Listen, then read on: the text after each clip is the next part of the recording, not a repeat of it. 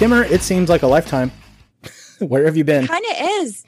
The last time, well, the only time we ever saw each other was when we had gone to, or when I gone to New Orleans, um, and did that uh, event where Sarah had me talk about how you could be both pragmatic and radical at the same time. I'm still having that conversation.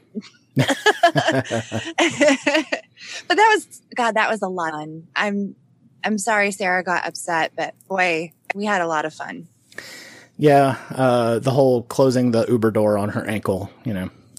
Yeah, that was a pretty bad start. but you didn't do it on purpose. I mean, it was a it was an accident, so Yeah, yeah, accident. Sure, we'll go with that. so what's going on with you? You live in Texas now? Uh, I did for a little bit. I was up there in the uh, DFW up there in Dallas there for a bit, and um, I thought I was going to be getting a job, and because um, the job market here in Baton Rouge is was a little thin at the moment, and um, it just didn't work out. So I ended up having to come back. And you're a you're a structural engineer, right? Or civil engineer? Civil designer.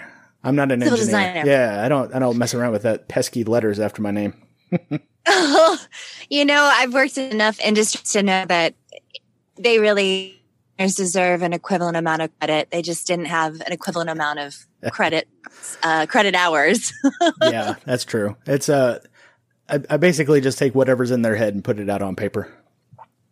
well, that's a that's an amazing skill. It definitely is. I just think it's kind of cool that now I can say I can read blueprints and do drawings and P&IDs and all sorts of other types of drawings. Like it just makes me feel like I know a different language. Yeah, P&IDs are no fun. I that was a, uh job that I had a long time ago in uh, 2011, uh, doing the structural thing, and then uh, the piping department got like way behind, and we had to go over there and help them with P&IDs, and I was like, oh god, this sucks. Why did you guys choose this? Oh God. Uh, I'm so sorry for you guys. It's like Just isometric throw a drawings. ball valve at it. Yeah, ball valve. I- was telling a friend of mine just because of the fact that I work in this industry and then I have my side hobbies and interests Mhm. that if you use my Google search history, I would look like a crazy person because it's like pandemic, serial killers, true crime, ball valves. Like, what is going on? Yeah, if that search history ever got out, oh boy. hmm Yeah, it's uh, it's like, oh, what random thought appeared in Eric's head right at that moment? Well, we can just definitely tell. Oh, do you do that thing on Google where you use it like your diary? You're like, dear Googs, why are my feet so big? Of course, Google will respond, well, your parents all had big feet, so you were just. I also, you ha- see the dominant have, genes. yeah, I also have enormous hands. You know what that means, right? Uh, you have to buy larger gloves. Yes, large gloves and large shoes. That is literally the only thing. and you can palm a basketball or a person's head. I, I can definitely palm a basketball. I have done that before. So, so That's see, that's those are bragging points. yeah, at six foot one, I thought uh, growing up, I was like, oh man, I'm just going to be so tall. And then you come to find out, like, yeah, six foot one's kind of, uh, you know, average. you know, I don't know. Maybe this is just because I have had the completely different experience. Um, but it seems like most of the guys that typically hit on me, and I'm 5'10, are usually shorter. It's only been in maybe the past couple of years where I've dated men that were either my height or greater. Yeah. And I don't, I- I just sort of assume there were less tall people, but that's of course fundamentally untrue. I just think they like to date the short girls. Yeah. Uh, some, some of the guys like to hit on the shouties. Actually, I kind of like the, uh, the tall women myself. So it's a, it's a, it's kind of, it's kind of a catch 22. Currently married to somebody who's Yeah. like five nine. So, I mean, that's okay. Yeah, that's a good height. That's a good one. Yep, right there, smack dab in the middle. But uh, I've also dated extremely short as well, like confirmed case of dwarfism. So you know, Really? yes, Like, like are you getting into them in like four nine or lower? oh no, like four three, Oh my! like actual little person. Wow. Yeah, I've done that before. That was no fun. She she uh, uh I was actually the summer fling for that one. That was fun. finding that one out. I was like, "What? Oh, you already how had a boyfriend? What?" Damn, play on, player. Like, okay, I'm like, show to get a game. yeah, she does. So, Deneen, if you're listening, oh God. just doxing that person right there. I'm like, well, this is off to a good start. Oh yeah, yeah, yeah. Just start naming all the exes. And Becky, I'm looking at So you, it's- both of you. Uh, Oh, two Beckys. Yes. Good God. Becky's. There's always a problem with Becky's. yeah. Not just the beginning of uh, Sir Mix-a-Lot either, you know. So I do love. uh, Did you see that meme that went around recently where it was somebody who was protesting the use of her Karen to describe a incredibly meddlesome um, nosy Rosie? yes, and it was I thought the, that was- like the N word to uh, affluent white women. I was like, Yeah. oh my god. Yes, because women have been under assault far longer than any ethnic minority in any country in any part of the world. Says person who does not know any history at all.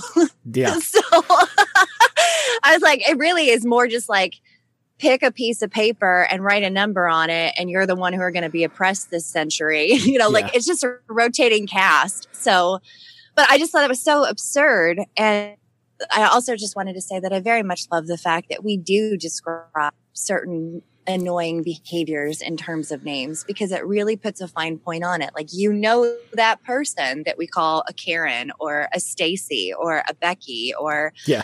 you know, I guess back in the 1980s it would have been more like a oh goodness, a Heather, you know? Yeah. like so in fact, they made an entire movie about it.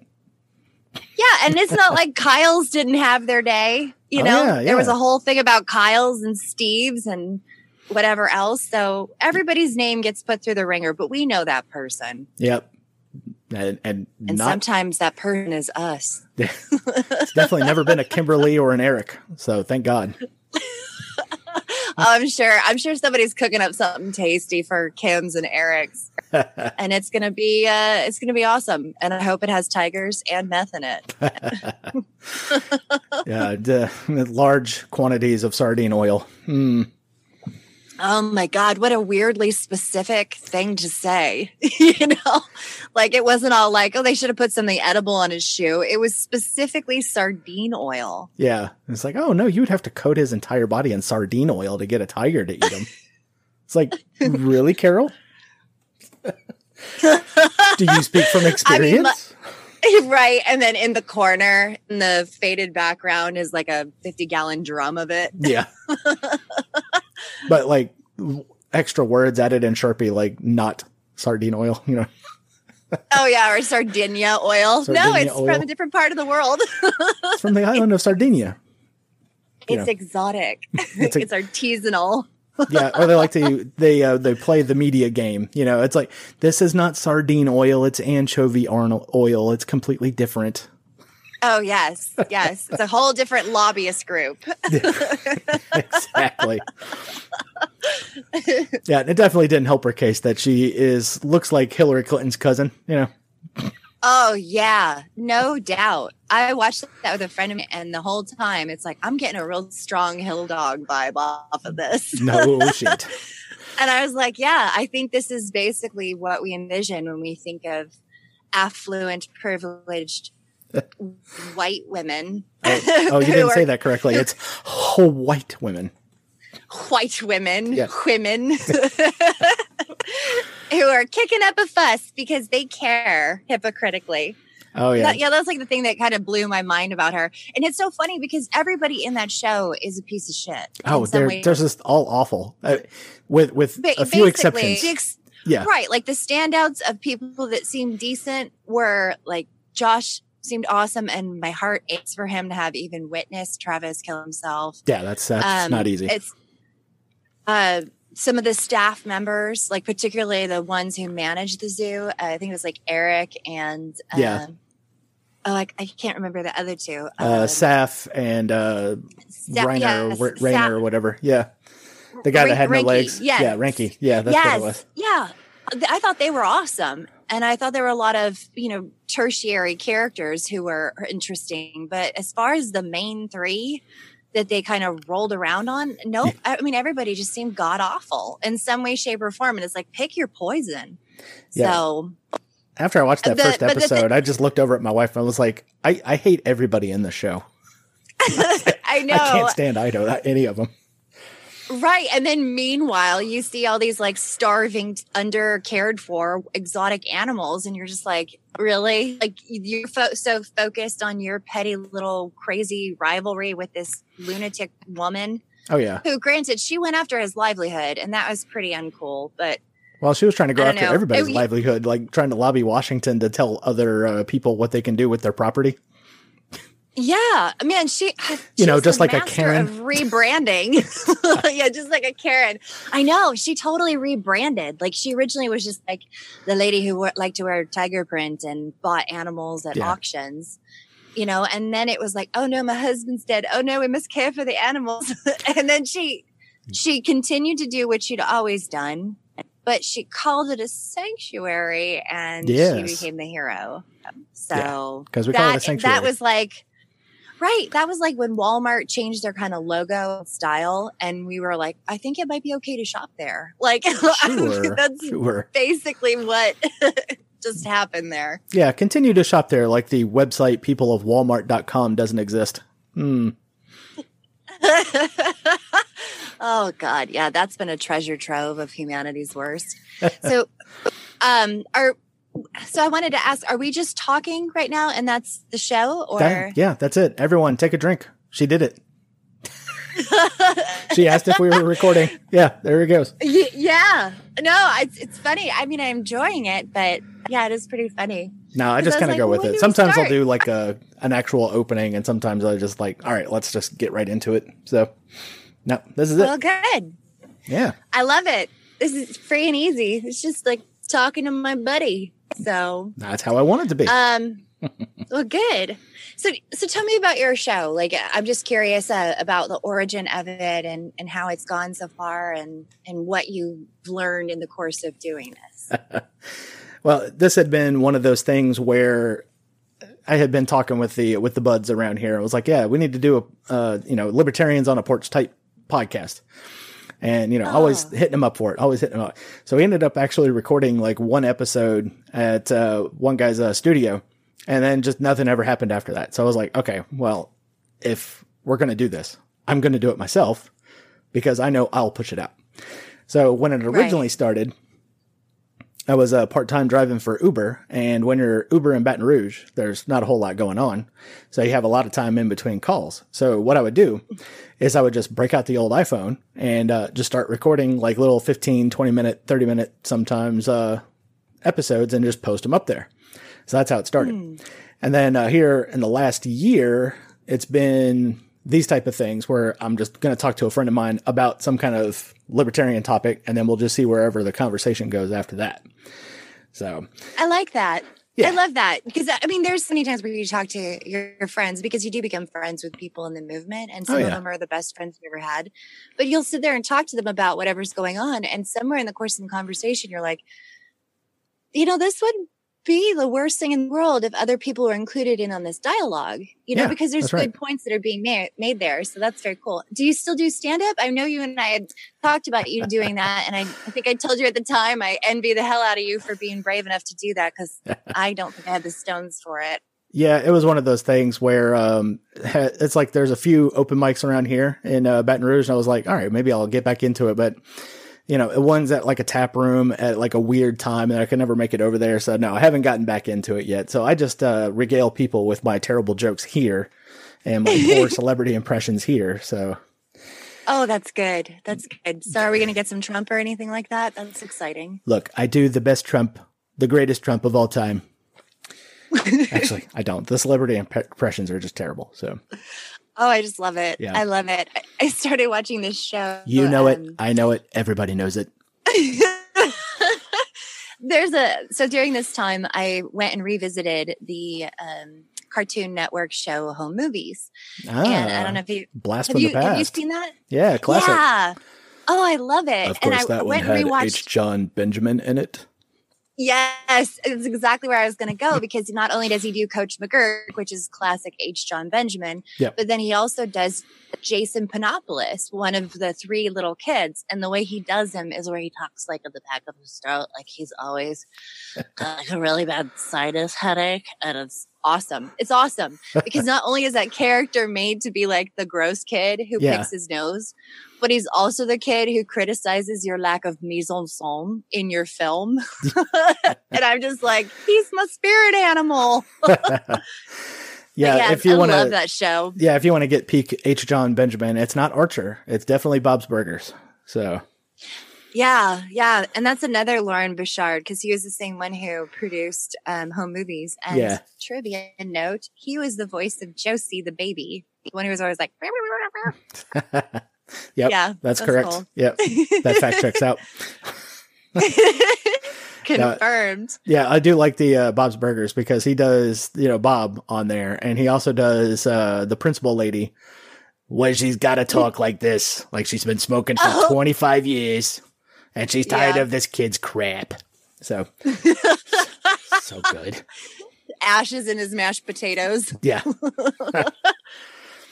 Oh man, I love Bob's Burgers. I think that's a great show. Oh, yeah. I like the the whole cast and how my absolute favorite character is Linda, and I the guy who does her voice just nails it. Like, oh Bobby, like, oh god, so good. And the whole thing between her and Gayle is hilarious.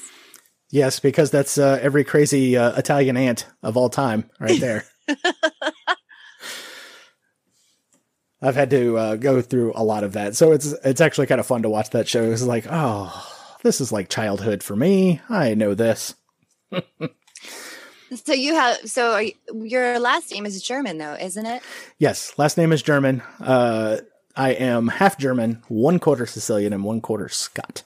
So, You- Interesting. Yeah, you would think with a mix like that, like I would have a hair trigger and would just stay pissed off all the time. But no, I'm not.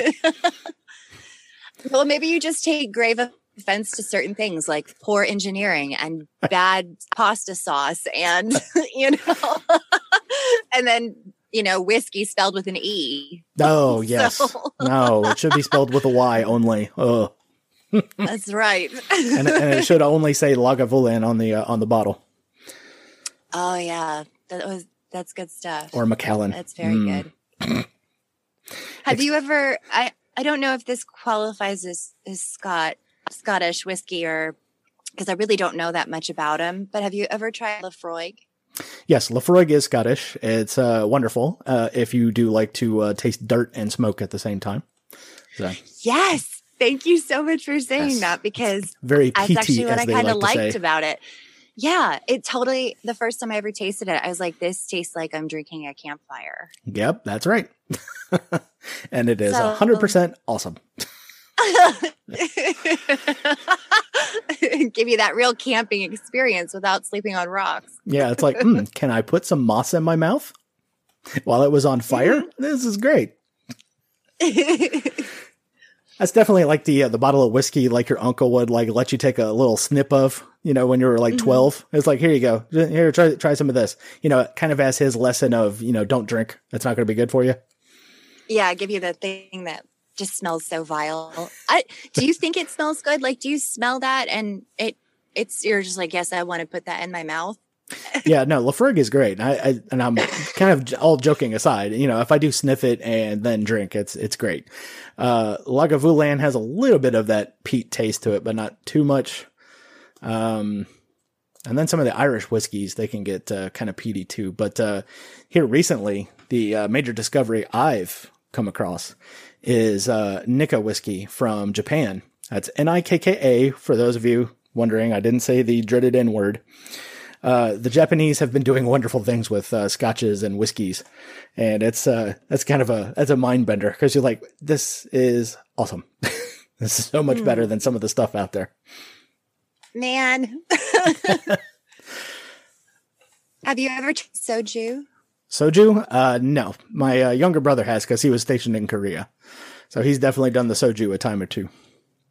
I mean, I realize that that's a, a completely different category of alcohol, but just since we're talking about Southeast Asia, I was like, have you ever tried this thing? But yeah, that stuff is I that's good. Like when you put cucumber in it or lemon or something to to give it a little bit of flavor because it is it is almost like tofu in the sense that it absorbs the taste of whatever's around it. Yeah, the uh, it was really good. kooky Koreans they like to put uh, chili peppers in it. Oh man, that's awesome. that's that's from what I hear. It's like it's like wait, you put chili peppers and basically rice alcohol. What are, what are you doing? Ugh. That's epic. I love that. I love anything that's got chili or peppers or anything that makes it spicy. yeah, uh, I'm the same way. Only because I'm a redhead, so You're contractually obligated. contractually obligated. Yeah, we, we don't feel pain the same way you normies do, so it's it's great. That's actually true. Did you know that? Yes, Yeah, like true. that's not a myth of, redheads. That is a fact, a verifiable fact that people who have red hair typically have a higher pain tolerance. Yeah, it's not that we have a higher pain tolerance; it's that the our pain receptors just interpret those signals differently. So Oh, is that it? yeah, Uh, but Do they interpret it as instead? it, it's like pressure or it's like uncomfortable, but you know it, it would have to be very painful in order for us to feel it. Interesting. Yeah, and it goes the other way too. So like when we're getting pain medications, like a lot of them don't work. Which is always fun to tell a doctor.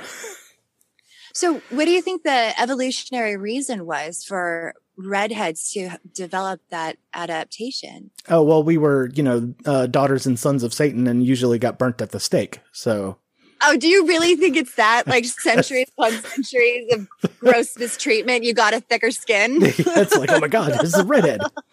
You lied with the devil.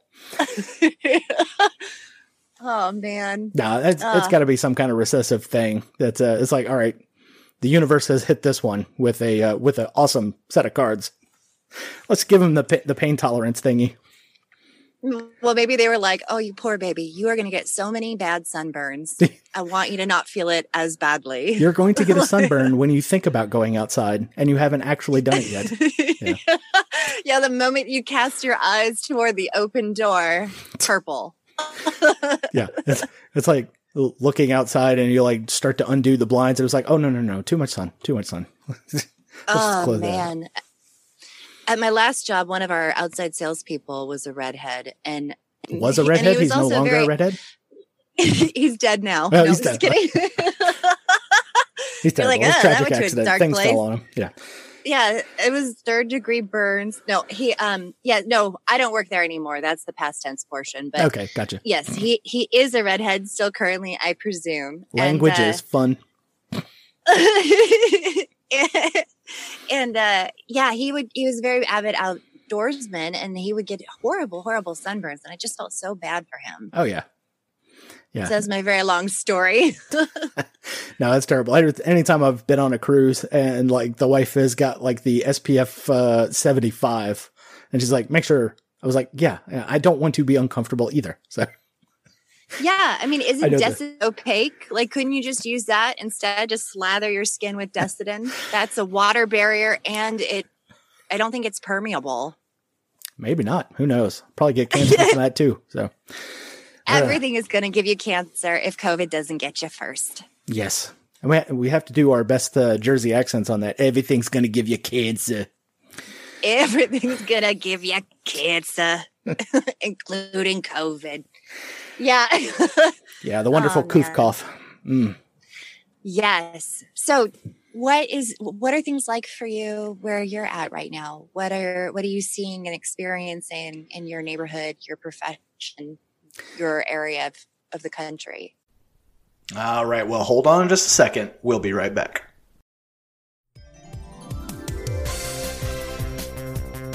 Hi, folks. Harry Chusman here. Celebrated TV actor since 1962.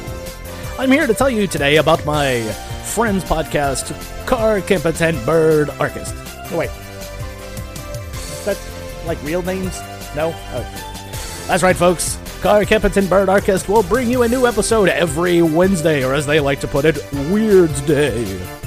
It's a libertarian podcast that talks about cryptids, or, or- like Bigfoot and shit. All right, whatever. Uh, that's right, folks. It's a libertarian podcast that sometimes talks about cryptids. Or is it a cryptid podcast that sometimes talk about libertarian topics? You'll have to find out every Weirds Day at noon. Harry Trussman, out.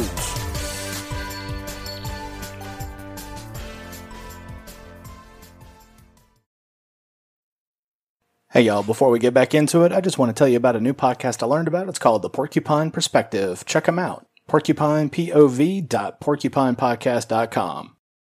All right, now that we've paid some of the bills around here, now back to the interview. Oh wow, this is uh, this is actually kind of fun. So when I started this uh, new job, uh, already two thirds of the office weren't there. At the end of the week, they handed me like monitors and a laptop, and I said, "Okay, well, you're just going to be working from home until we tell you to come back." it was like, okay, I, I, haven't even met my team face to face yet. I get to talk to oh, them through man. Microsoft Teams, but that's about it. How interesting! So you just changed jobs right before this whole right happened, right before the whole thing. Yeah. Oh my gosh, that's that's heavy. yeah, it was a lot to take in. It was a very bizarre first week there, there at the new job. You're like, I'd shake your hand, but I might be a carrier. Oh yeah, and then down here, it's it's almost as if nobody got the message to stay at home because I was stuck in traffic today for you know a good couple light cycles at a couple of the intersections. I was like, what are you guys all doing out? Well, um, most likely, if I'm essential, like what are you non-essentials doing driving around? well, you know, okay, so about that, so I'm part of this thing. It's like Arizona Coronavirus Resource Group or whatever. It's sponsored by AZ Family with, with Channel 12, their news station. Yes. And um, so they have this thing where they just use it to disseminate information and then kind of create a community for people to talk to each other. Although they won't approve any of my posts because my posts are hilariously dark memes and they're not down with that. So, but anyway, um, in one of the posts that was in there was this gal who was saying something like, you know, caveat, I'm essential just so you know. Oh, but she's God. like, I, I, you know, I was doing this and I was doing that, and I saw all these people out and about. Probably Why about the most Karen thing you can ever say. I'm essential. Right. Well, and this, well, this is it. I mean, it's like Sneetches on the beaches where you're just like, I got a star. like, it doesn't mean anything. Four, five, six weeks ago, this was not even a thing. So the person who had a job working at a grocery store or was working at a restaurant, like, they were, they didn't expect to this deluge or this job loss. So these, the situation that's upon us is hitting all of us in some way, shape, or form. Oh, I just yeah. don't understand the people who can't mind your own business. Like they're in their car. And P.S. So are you. Like, what are you out doing surveillance? Like, you know, like all they do is just snitch on people and they don't even know 1% of that person's story. Yeah. The, one of the, the funniest things I had ever seen uh, someone was responding down to the De Blasio. Uh, what's the number that we can text to the uh, to report businesses that are still open that shouldn't be? And the person replied, "Oh, that's the Gestapo app." And she goes, "Okay, thanks." oh, I did. I saw that. Yeah, right. yeah, can God. Yeah, it's so funny because uh, right before all this even happened, I just happened to pick up a book called Stasiland, and it was about what was going on on the other side of the the Iron Curtain. Yeah. So, but particularly with like the Berlin Wall and how eh, East Germany was so fundamentally different culturally and politically and economically because the fact that they were taken over by the Soviets. It's how we divided the territory. Yeah. And one of the biggest things about it is like, well, what was it that kept everybody in line? And it was because of the Stasi, which was their secret police. But they didn't have a super sizable police force.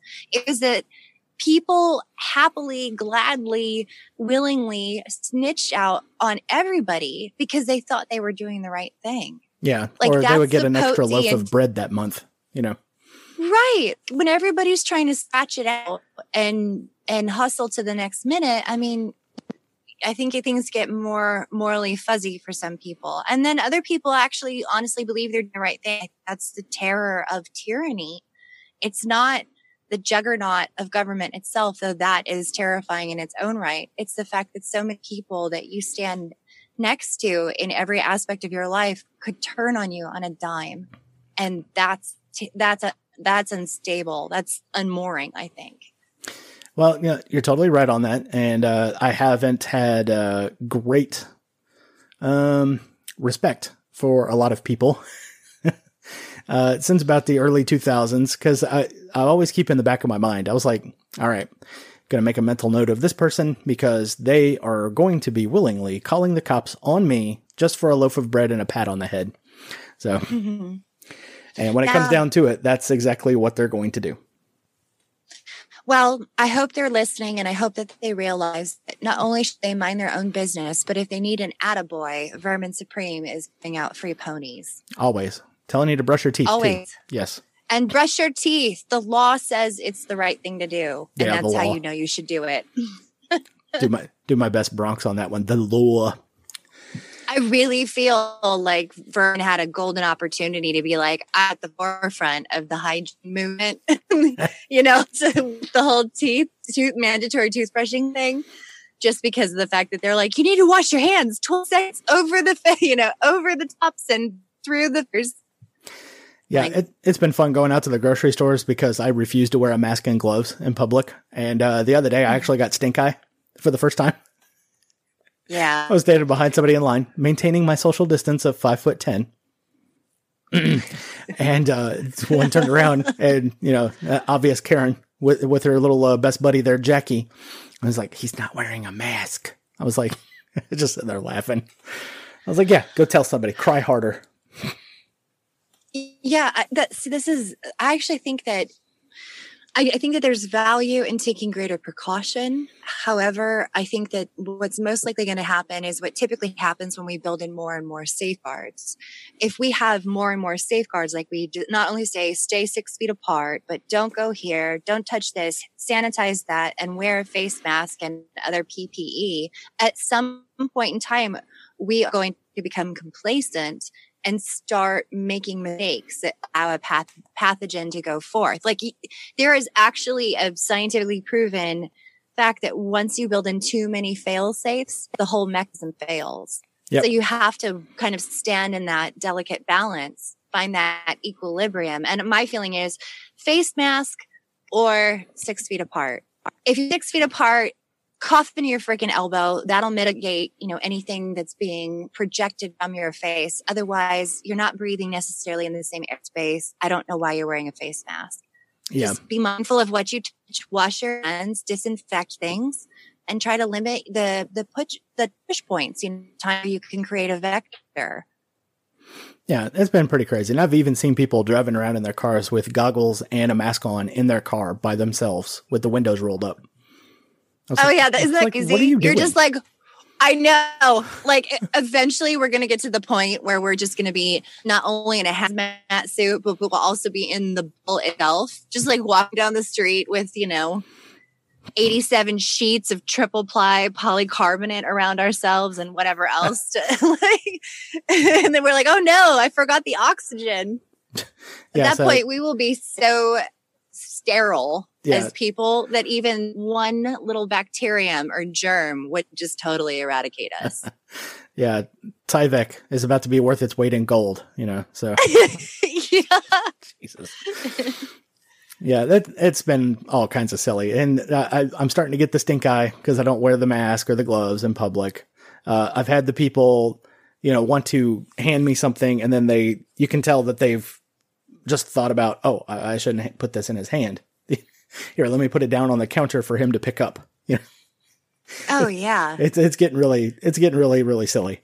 So it's um but yeah, down here the population density isn't as bad. Uh, New Orleans is uh you know that's it's New Orleans, and uh but yeah, around here is other than people walking around with masks on and just apparently just driving wherever they want to, you know doesn't really seem like too much has changed. But I know in some places, like you go outside and it's a ghost town. There ain't nobody out there. So, uh, yeah, it's it's interesting, and it's certainly definitely interesting seeing, you know, comparing what's in your visual field or experience to what you're on the news versus what you read on social media versus you know what you're hearing about elsewhere. Yeah, like, if I just take if I take my entire comprehension of coronavirus and possible consequences of it strictly from my immediate experiences. It's you know, we are working remotely in order to mitigate how many people are in or around the office at any given time. Right. We have a schedule of sterilization for the office and spaces. Hmm. um, and I don't, and the kids are home. you know, and the kids are home. So I got to work remote and then juggle that with trying to somehow keep up with an obscene amount of work. Like they got let out of school for spring break, right? Yeah. And um and then it was like a week later, like we're gonna extend spring break by a week. Okay. And then it was like, well, we'll come back on April 1st. Okay. Uh, You know what? We're just we'll see you next fall. like fuck this. Just the rest of the year. Right, and- yeah. Right. And they're like, if you're graduating this year, which my niece is, she turns 18 um, tomorrow and she's supposed to graduate high school this year. She's just going to get her diploma mailed to her. And God, like th- this is just totally bananas. But yeah, the, they got released from school, but that didn't stop their teachers from just sending us a high volume. And I understand why they're doing it. They're wanting to help us out and give parents resources and stuff. But the reality is I do not have time to sit there and work on a computer program Oh yeah. with my special needs daughter and my my 5-year-old son like uh, when am i supposed to do all this and also work my job and I want to be clear for your listeners. I realize that there are people that have been laid off, are furloughed, don't Oh yeah. have jobs, don't even know when they're going to pay their next bill, don't know where their next meal is coming from. And I don't want for even a second to make it seem like somehow what I'm dealing with is worse because it is by no means. Like there are so many things that are I'm thankful and grateful for and I don't want them I don't want anyone who's suffering to feel like people don't recognize how bad it is and are concerned about them too. Yeah. But there are also things that are absurd and laughable and a little ridiculous. And those are the things that I can definitely speak for as an expert on. Yeah. so just because some of it is just, it is really ridiculous. But yeah, like just, uh, you know, back to my niece who turns 18, my brother had this whole sit down conversation with her and he's like, what's your plan? And she's like, "Oh, we know when." well, yeah, because it's just like, okay, kid. Like a couple weeks ago, you were doing dance. You were on track to graduate high school. You were about to turn eighteen. You had a clerk job over at Macy's. Like you had, a, you know, some stuff going on. All of that is basically gone, except for the fact that she's going to get older. That's not going to change, Yeah. you know. but um, but yeah, and then it's just like, okay, sis no more no more looking at videos of nail art and how to apply a cat's eye eyeliner. We are going to have to boogaloo. Like this is how you put on camo. This is this is how you shoot a gun. Never point it at anything if you don't want to kill it. Keep your finger off the trigger unless you need it. You know like it's just Yeah. it's like all right we're going to grow up. Because what a vastly different world if if we get to that point where everything that we're coming come into play plays out as expected, you know, an economic collapse because of inflation and because of vast overspending and stopping the economy, in addition to a political or a totalitarian regime. All these things are incredibly possible. That means that we're at a point in time as people where we have to make the decision to be self-sufficient or die Yeah. this it's coming at a point where we have basically gotten softer and softer as people which is not to necessarily criticize people. This is the evolution of a society. Like you No, that's just how it goes. create system right like this is how this is how it goes. You create a society you create a system of functioning you create a culture a way of life and you make things easier to accomplish and technology advances you have more time to think your thoughts and get upset about minutia and then you know and post memes of cats on the internet. And then society collapses and holy shit maybe you should have taken home ec because you know? But they don't even offer that anymore because as this culture that went by the wayside. It didn't seem like something we needed. We got much more meta jobs and much more meta professions. Now we need skills and no, i definitely don't have them It was it was more important to teach high schoolers uh, physics. You know, something that you would used to take in a college course. you took physics and learned anything, kudos to you. Because I went to an all girls Catholic school and they were not having that. they were like, this conflicts with the Bible. with the Bible. Yeah. Uh, mm-hmm. yeah, the only Catholicism I've ever had to uh, encounter was just uh, the craziness that would always happen around like a, a family wedding, which I, I still believe is going on. Uh, I don't think they ever truly stop. Um, so the last Catholic wedding I went to, was like, oh, and we're doing the short service. I was like, okay, good. I'm glad that you have made it a point that we're not going to do the crazy. All right, let's get up, let's get down, let's get up, let's get down. Let's uh, do a oh, sermon. Oh, yeah. Let's get up and let's get down again. Yeah. Uh, you know, I got to say though, even though my, so I was baptized Mennonite, which I think my mom did strictly for convenience sake because I happened to go to Mennonite preschool. And she was like, Hey, while we're here, Pascal's wager, let's dip her in the waters. Yeah. you know, just in case. Like, so it wasn't like we were technically Mennonite, but then I guess I didn't find out until I was in my late 20s that we were actually Lutheran. I wasn't aware of that fact. But I did go to that all girls Catholic school. And despite not being Catholic, um, I I do genuinely like going to their um, midnight mass during Christmas because I love listening to the homily. Like the the carols are beautiful, but the the homily is always the best part.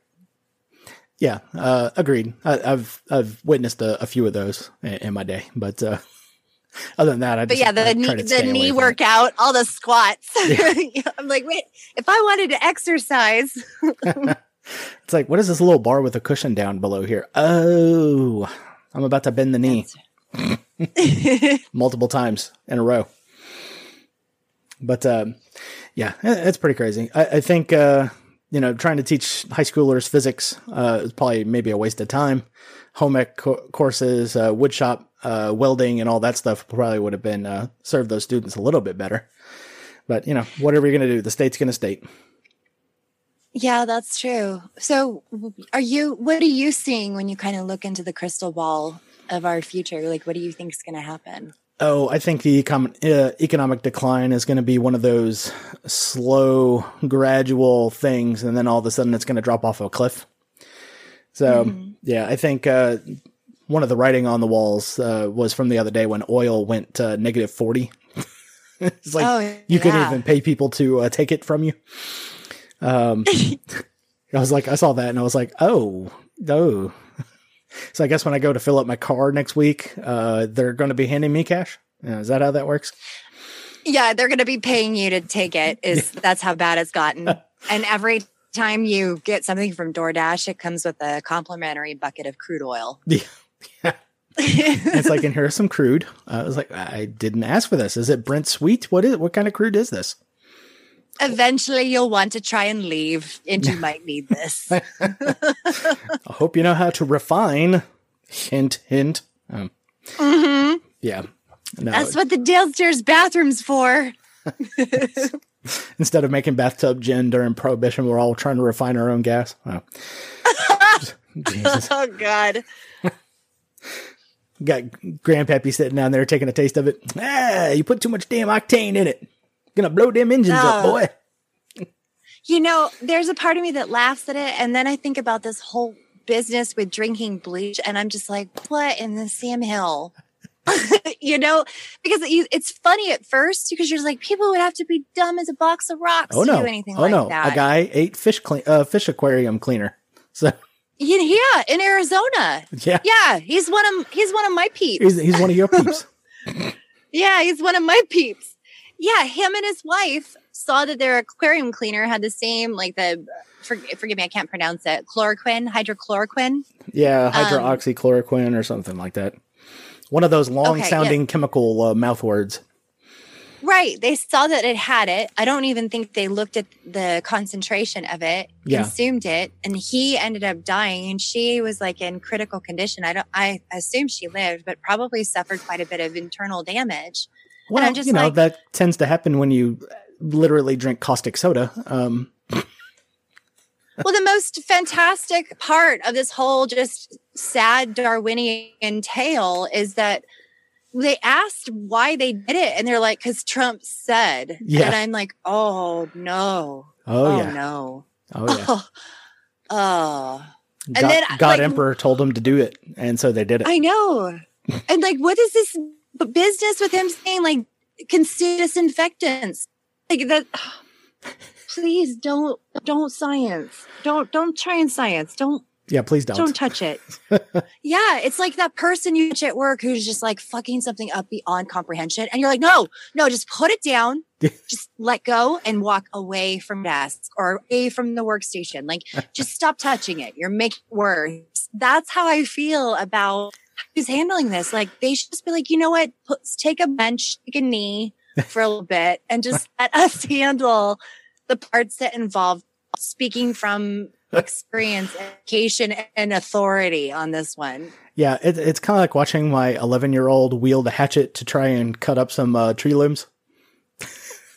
it's like, I'm going to let him try to work, but at the same time, was like, no, no, son, we're, we're going to keep our hands at least a foot away from the surface that we're trying to cut. Oh gosh. Oh yeah. That way you don't lose any fingers.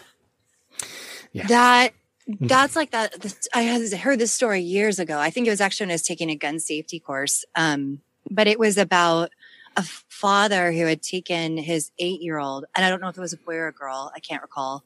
Um, but he took his eight year old child to a gun range, and they have the ability to rent automatic weapons. So they Yeah. rented an Uzi for the day, and the eight year old asked to be able to shoot it. Father gave some basic instruction, pulled the trigger. And then, of course, an eight year old's underdeveloped muscles and lack of expecting the recoil, they just yeah. totally lost control of it while still holding down the trigger and shot themselves in the head. Yep. And I, it was, I'm just like beyond horrified. You know, like Yep.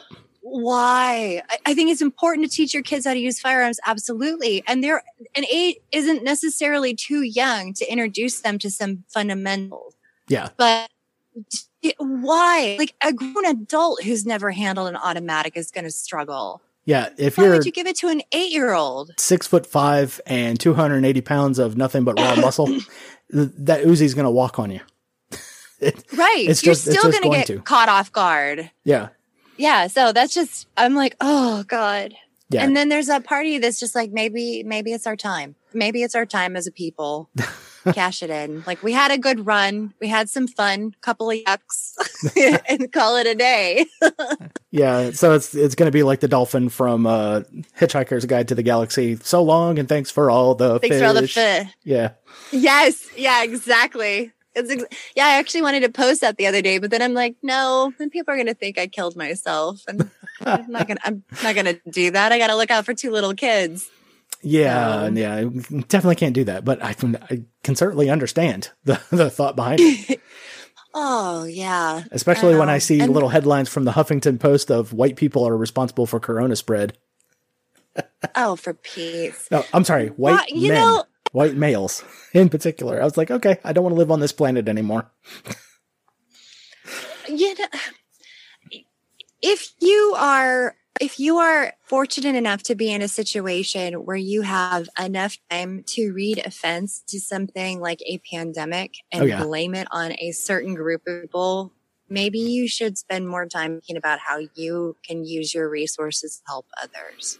Yeah, uh, Like, I mean, like, really? Like, that's your contribution to this whole conversation and dialogue is to be like, make racist thing, go, go the race route. yeah, Like, that's the same thing with people with saying it's the, you know, the Wuhan virus or the Chinese virus. And it originated from there as far as we knew. I don't think that it's a slip up. It's totally out to lunch. Most of us have now know the name of it. Say it appropriately. Like, get over it. Yeah. Nobody was trying to be racist. Just trying to say this is a virus that came from this area and this is what's on our radar right now. Yeah, it, Yeah. there's like the uh, the old Twitter meme that goes around. It's like fucking white people in there shuffles card, pulls a card from the deck, yeah, right. and then yeah. insert whatever crazy headline it is. Yeah, yeah, basically, yeah, exactly. It's uh it's like cards against humanity and we just do it to ourselves, every single one of us. So, But yeah, it gets really fun. Uh, just seeing all the outrage from it. Yeah, oh, so good, so good. It's uh, oh yeah. it's some choice, Like the time Hobby- there. right, like the time that Hobby Lobby sold like some cotton like um you know, as a decorative element for a flower spray. You could Yeah. get some some cotton stems and leaves plants to if your fall your fall foliage and Yeah. somebody was just like well, at some point in time, this happened and this group was oppressed. And I'm just like, pick a subject, pick a place and pick a group. And I'm, I assure you, they all have their horror stories. Yeah. Like, I don't mean to undermine suffering uh, is tension, but you here right now are way more divorced from it than the people that you're whitening for. Yeah, the uh, the latest outrage was Land O'Lakes butter because it had the Indian girl Oh. on the uh, on the artwork, and it's like, well, this is just exploitation. Uh, this is just terrible. So they removed the Indian, of course, now, but uh, people don't really understand the backstory to that. The artist painted that Algonquin girl as a celebration of that, and all of her artwork is like that. Right. So well, it the other meant thing no too offense. is are in Land O'Lakes in reference to up around like the the Great Lake region. Yeah, yeah, up there in Minnesota, Minnesota, and uh, yeah, so it's the the, the Land and of Lakes butter. grip. Right. They had a grip of Native American tribes all throughout that region. So, I mean, if you go to like Western New York, when I lived there, almost everything had a name that was taken from either a word from a particular dialect or from the name of the tribe itself Yeah. applied to this is the name of Tonawanda, the city that we live in, or, you know, Cheektowaga or whatever. I mean, everything was based on that. Yeah. And so what is racist about recognizing that a certain region has a certain people that hail from it? If you speak in the lake, wouldn't think that as well? Yeah, these are also the people that uh, you know. I can't really. It's like, all right, well, I have to be mad about something because my life is pretty sweet as it is. Poverty in this country means I get a flat screen TV, uh, Air Jordans on my feet, and two cars in the in the driveway. you know, so I have to be upset at something. Right. My uh my mom has a really interesting term for it and I think it was it must have been used more in the 70s or so, but she calls them limousine liberals. Oh yeah, no, no, like which is that they are they're affluent in their own right and they take this tack of trying to champion all these causes for groups of people that they consider to be disenfranchised and disempowered and destroyed by society. But the irony of what they're doing is they're doing it one to basically deal with some sort of existential crisis like there are bad things in the world and i, I want to feel better about them so i'm going to compel the rest of society to comply in order to assuage my bad feelings about this thing like homelessness or, or racism or whatever. yeah, And then the other aspect of it is, is that they do the, the things that they do in order to respond to these things that they consider to be social ills or concerns, and many of which are valid, is that they use the very same mechanism that essentially created them in the first place, which is more government. yep. Like it, it's just Baskin. Right like if they if they actually understood what the experience was of the people they're supposedly championing and permitted those people to speak for themselves maybe they would find a different solution that doesn't involve more government Yep. And we've only upgraded that term since the 1970s. Now they're called Lexus liberals. lexus liberals oh yes we've uh, you're right i forgot i didn't modernize Yeah, modern, modernized it, and uh, specifically, uh, I find that most Karens do drive Lexuses. So, or is it Lexi? lexi i was just gonna say Lexuses. yeah I don't know. you could say like lexapode like an octopode thing. Nice, good pull, good pull. Thank you. Yeah. You learn a little fact and you're like, come at me, pub quiz. I'm ready. Trivial Pursuit. It's not so trivial, is it? right. You know what? For as much, for despite holding th- not one, not two, but three liberal arts degree, uh, Oh, I still can only calm do down now. Save some pussy for the rest of us. Jesus. yeah. Yeah, God, um, I can only really kill in the entertainment section of Trivial Pursuit. Like a little, a lot in that one, and then like a little bit in the political and historical stuff. But yeah, it's funny. What a what a pointless educational trajectory to have three liberal arts degrees, all with the design of, and this is how just stupidly specific and niche I chose to go. I wanted to be a film critic. that so I got an Yep. associates in applied science and film, and then a, a bachelor's in communication. And the political science one was just because all my all my other, you know, classes, throwaway classes, I took poli sci because I thought it was interesting. Yeah. And they were like, you take one more and you get another degree. and I was like, oh, what the hell? In for a penny, in for a pound, right? Yeah, might as well. It's not my money. Right. it was. Uh, but yeah, um, that's that's kind of the outlier for most people who get liberal arts degrees because it's definitely not their money. yeah um yeah so so that was that was the plan and now i look at it and i'm like oh my god i hope there's a triple a in the apocalypse like I, I hope that when shit hits the fan and I, you know i get a flat and then decide to park in my driveway for the night of my cave yeah, and i come back out in the morning and my tire is fully flat and i can't go anywhere to change it i can call some sort of you know mrap to come out and swap it out for me yeah. All the rest of us guys out there doing the uh, Burlington Coat Factory employee Christmas party. Yeah. well, we'll come and help you out. We'll we'll change your tire. There's, there's no problem. thank you I was like, hey, we just refined all this gasoline. This is bathtub gas. yeah you want a cup You need a you cup. want a cup of gasoline oh god wouldn't that be funny if you just start going to your neighbor's house and be like hey can i borrow a cup of gasoline We were trying to set something on fire because we thought it would look cool and we just needed some gasoline. So I also need equal parts of ammonium nitrate. Asking for a friend. Yeah, you know, just some diesel fuel and a little bit of styrofoam crushed up into cubes. Yeah, yes. for reasons. Uh, I really like corned beef. May I borrow your pressure cooker? you know, speaking of explosives, uh, I watched a documentary recently that was called American Anarchist, and it was about the author and and for me for forgetting his name because unfortunately it's just not as Uh, noteworthy for as the anarchist cookbook, Yes. where half of the shit in there was wrong and you could easily injure yourself. Oh no, they didn't even get into that part. Oh, okay. What they primarily focused on is look at all these terrible events in human history since the publication of your book, and almost all of them are in some way, shape, or form, e- however tangentially affiliated with your book.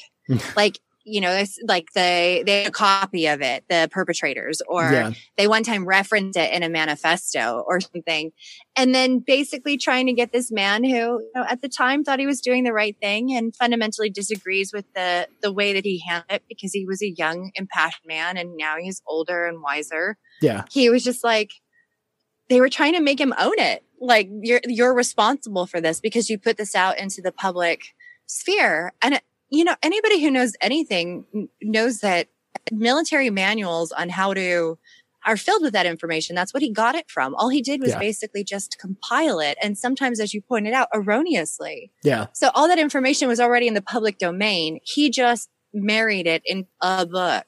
Yeah, happened to fill it with some of his personal musings on politics. Yeah. So I guess so uh, I, I, Salinger was to blame for uh, President Bush or President Reagan getting shot because they found a copy of uh, Catcher in the Rye in his house. Right, exactly. Yes, exactly.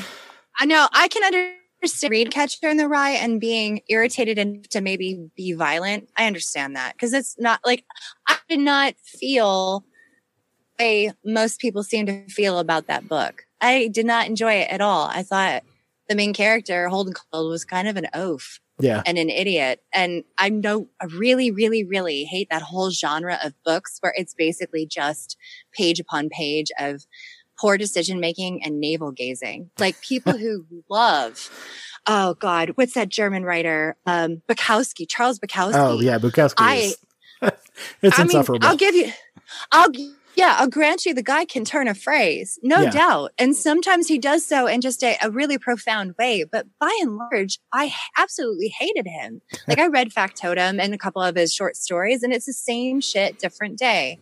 He gets job, he gets soused, he ends up sleeping with one of the girls there, or he passes out and gets fired, and then he goes to the bar and drinks it up, and then passes out in some spooky part of town and then does it all over again the next day. Yeah. And that's his journey. And I'm so glad you wrote about it over and over and over again. yeah, the thing like- that kills me with like uh, movies and TV shows is uh, smart people doing stupid things. It's mm-hmm. like, come on, this person is genuinely intelligent. Why are they? Why are they doing this right now? This is a dumb. Yeah, thing. yeah. You know, it's it's interesting. Like, here's actually one of the net bennies of me having to having gotten a degree in communication. So one of the things that we talk about in the the field of communication is st- uh, how stories and how we make arguments specifically. So we we have the old school perspective on it, which is called the rational paradigm, and mm-hmm. that is based on kind of coming out of the Greek philosophy that when you are making an argument, you present verifiable premises and they're supported by a conclusion, and everything is bound by logic. If it's valid and sound, it is true and it is good and it is right. And we make decisions based on that. That's their argument there with the rational paradigm.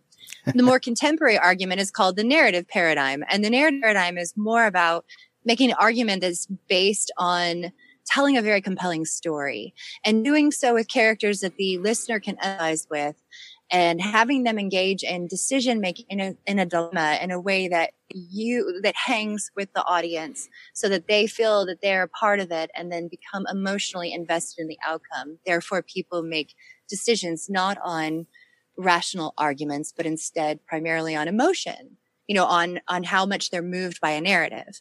So with that in mind that i think is something that I kind of frustrating in is when the characters in, in fiction behave in a way that doesn't make rational sense to me or against my personal code of conduct, I end up getting really, really mad. Like I get way too invested in it. Yeah. and then I'm just like, I can't do this anymore. like, yeah. So I know that's a, a, long way of getting to the point, but I, I think that's what really aggravated me. I don't like people who I don't like it when I wallow, I should say. I don't like it when I wallow. so when I read a character who basically belly aches, I'm just like, I can't. I can't. I already struggle enough with this as is. I don't need to read about your crap too. yeah, so that was just a long, fancy way of saying uh, don't have an entire science fiction trilogy based around a literal Mary Sue character. oh God, yeah, that's like oh, I don't know what trope I hate more. I got to be honest with you. Like I, for a very long time, the one that pissed me off the most was the manic pixie dream girl, because that whole trope was based on the concept of that like delightful sprite, to your little, you know, effervescent flibberty gibbet yes. who, who waltzes into your life with a panda on a leash and charms the pants off of some boring CPA who doesn't know how to have fun. Yeah. And they, you know, he, she doesn't yield at all. He gives up everything. He's a better person for it. Cut you know, like run the credits. and nobody ever shows you what comes after, which is like, I can't believe you've spent our life savings on buying a ferret ranch or whatever, you know, like just ruin me, woman. Yeah. So that used to be like the most obnoxious one to me because I just, ugh, I hated the manic pixie dream girl. I was really not helping us goth chicks very much because they all think we're idiots now. Yeah. Maybe we were. We did the goth thing. I think that's pretty dumb in its own right. But anyway, uh, I think everyone had a goth Mary, phase. we all did. Yeah, we all got a little blue for about a two week period. Maybe put on too much eyeliner, flirted with nine inch nails. I don't know. But uh well, well for us, yeah. you know, it was teenagers in the 90s. So there was like one day where wearing an overcoat, a trench coat to school was like awesome. And then one day it just wasn't. You couldn't wear the trench coat to school anymore. Yeah, no, we don't do that. Oh God, I got to tell you this. so uh, I know I'm like full of stories. You think I never like spoke to a person in my life. Um, so, so like I said, I went to an all girls Catholic school and we did the goth thing, but our version of goth at an all girls Catholic school, which was, you know, a pretty hefty tuition and a lot of the gals there had very wealthy families, was essentially to do some sort of Anne Rice New Orleans style leather lace silliness. Okay. So like that that was kind of our style. It was so much mod or punk. It was more that like, oh, we're so pretty and dark and dead. Whatever. but um my senior year of high school, we, me and my knucklehead friends, because we were all obviously in theater tech, because that's what you do when you're goth. Um, we talked about starting a, a cult like we're just being dumb. We weren't actually going to start a freaking cult. Like there's no point in time where we're going to kidnap people and deprive them of sleep or protein or, you know, the means of escape and cut them off from their families and engage in love bombing. And if you wonder why I know all those things, it's because I took a class on cults my senior year of high school offered Xavier because they were like, that's not us. But anyway, I so my, my friends and I start this thing, this cult, and we call it the Surly Crack Elves cult. And it's named after you know, it's a, a veiled reference to Nightmare Before Christmas. Again, the we're goth, and Yes. um, Which was like the So superhero I- movie of all the goths everywhere. It might as well had uh, Depeche Mode and uh, uh, oh yeah, yeah, the Cure. Morrissey as the yeah the cure the cure. Uh, oh God, yeah. So my senior year, for context, my senior year was 1998 to 1999, and as you recall, in April of 1999. Dylan Klebold and Eric Harris shot up Columbine High School. was that 1999 or was that earlier? Was that 96? 99. I'm pretty sure it was 99. Well, I'm going Um, to know consult the a second. glowing rectangle of human knowledge. Thank you. I'm like, I got to do it now since you asked. Oh, actually, yeah, April 20th, 1999. You were correct. Okay, good. All right. I mean, not that it's good that it happened, but glad I was right because my point was that because of the the fear and the fervor. Yeah, you can't pull a Seinfeld on that one. Not that there's anything Yeah. wrong with that. Yeah, I mean, if you wanted to, God, they're like pre- for a presidential candidate says, yeah, whatever. anyway, um, yeah, that was my senior year. So then it became this whole well, we ne- we need to root out any malcontents that could potentially do the same thing at our school, Oh yeah, and so there were people to, be called on carpet were anyone who had talked about this stupid surly crack elves cult, and it all started because one of the members was friends with this other gal. They had a falling out, and then the gal was snitched. Like she's in a cult, like it's a real thing. like we didn't even have meetings. We didn't do anything. The name of the cult. Name. is surly Yeah, crack just- elves. Obviously, this is not serious. I mean, it's not called like NXIVM or Scientology. yeah, I mean, it's not like we all started wearing Reeboks. Yeah. like or whatever Nikes, I guess. But Yes. yeah, that was, and it became this. It became this whole inquisition. Like people, girls that were and boys that were part of this ended up getting called into the dean's office and getting a, a stern talking to and grilled in front of the entire board of directors. Well, nobody expects the high school Inquisition. I know. I tell you, like if you think Italians were or the Spanish were scary, like uh you have not seen old white women that were members of the BVM diocese.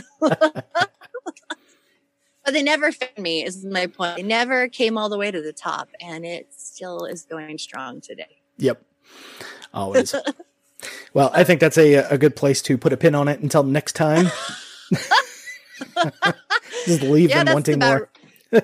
that's that's about right. Make it comfortable. Yeah. Walk out. Yeah. That's Seinfeld. Like end on a high note. It's like I'm gonna walk in here, throw a whole bunch of bombs, make somebody cringe, and then deuces. I'm out. Eric, it was so nice to be able to talk to you. Thank you so much for having me on. Oh, no problem. This is not going to take the place of the Reuben sandwich that I owe you. So um, just be prepared for that. Next time we meet, you will have a Reuben delivered. I'm so excited. It's just so magical because by the time this happens, it'll be like 10, 15 years hence, possibly. I hope not, but possibly. and I'll have forgotten and then I'll get it and I'll just look toward the door and I'll have a tear rolling down my eye. It'll be beautiful. It'll be the best damn Reuben I've ever eaten in my life. Yes, exactly. All right. Well, you have yourself a good one. All right. Well, that's uh, that's great. You have a great evening too, and we'll we'll catch you around. Okay. Okay. Bye, honey. All right. Bye. All right, and there she goes, folks. Kim Ruff, former uh, presidential hopeful for the Libertarian ticket. Uh, she's a awesome and funny lady. Uh, like we were just reminiscing back there uh, when I met her the first time for the Libertarian Leadership Academy thing down in New Orleans. Uh, had a fun time with her, and then she just kind of dropped off the scene, and then came back and wanted to run for president, and then she stopped. But hey, that's the breaks. Anyways, guys, uh, go ahead check down in the show notes for this episode because I will drop her. I don't know. Maybe I'll drop her social media. I'll get the uh, okay for that. If it's not there, then you know, then it, the answer was no. But if you would drop down to the bottom in the show notes, and guess what? I got all kinds of things down there in the show notes area of the episode. Uh, you can help support the show, and it's always welcome. Uh, but please, you know, during this time, you know, if uh, craziness is still going on at this time when you're listening to this far into the future, uh, I'm not a priority. You know, feed your kids, help feed your family, check on your uh, your elderly parents, check on your grandparents and stuff like that. Just don't worry about it. But if you do want to get a t-shirt, coffee mug, or whatever, it's down there in the show notes in the Teespring store. Uh, if you want just to float me a couple bucks as a tip, uh, I'll accept it. I got the Cash App, PayPal, uh, Subscribestar, Patreon, all that stuff is down there below in the show notes. Uh, float as well, and uh, we're starting to build a really neat community there on Keybase. So if you want end-to-end encrypted messages and chat rooms and everything else, uh, guess what? Keybase is the place to go. It's a it's a fun little app. I've been uh, I've been digging it, as they say. Uh, also, please rate, subscribe, review the episodes as well because we, you know, I talked about this on the Tatiana uh, Moreau's episode. We, we've got to beat the algorithm at its own game. We we got to get around it as much as possible. So if anybody who is listening to this episode, please drop a drop a line on there. And if it's funny, I'll read it. Uh, if it's completely negative and tell me that I suck, guess what? I'll read it because I can make a joke out of anything. But until then, guys, have a great week, and we'll see you next week on a brand new episode of Rebel with a Cause. Out.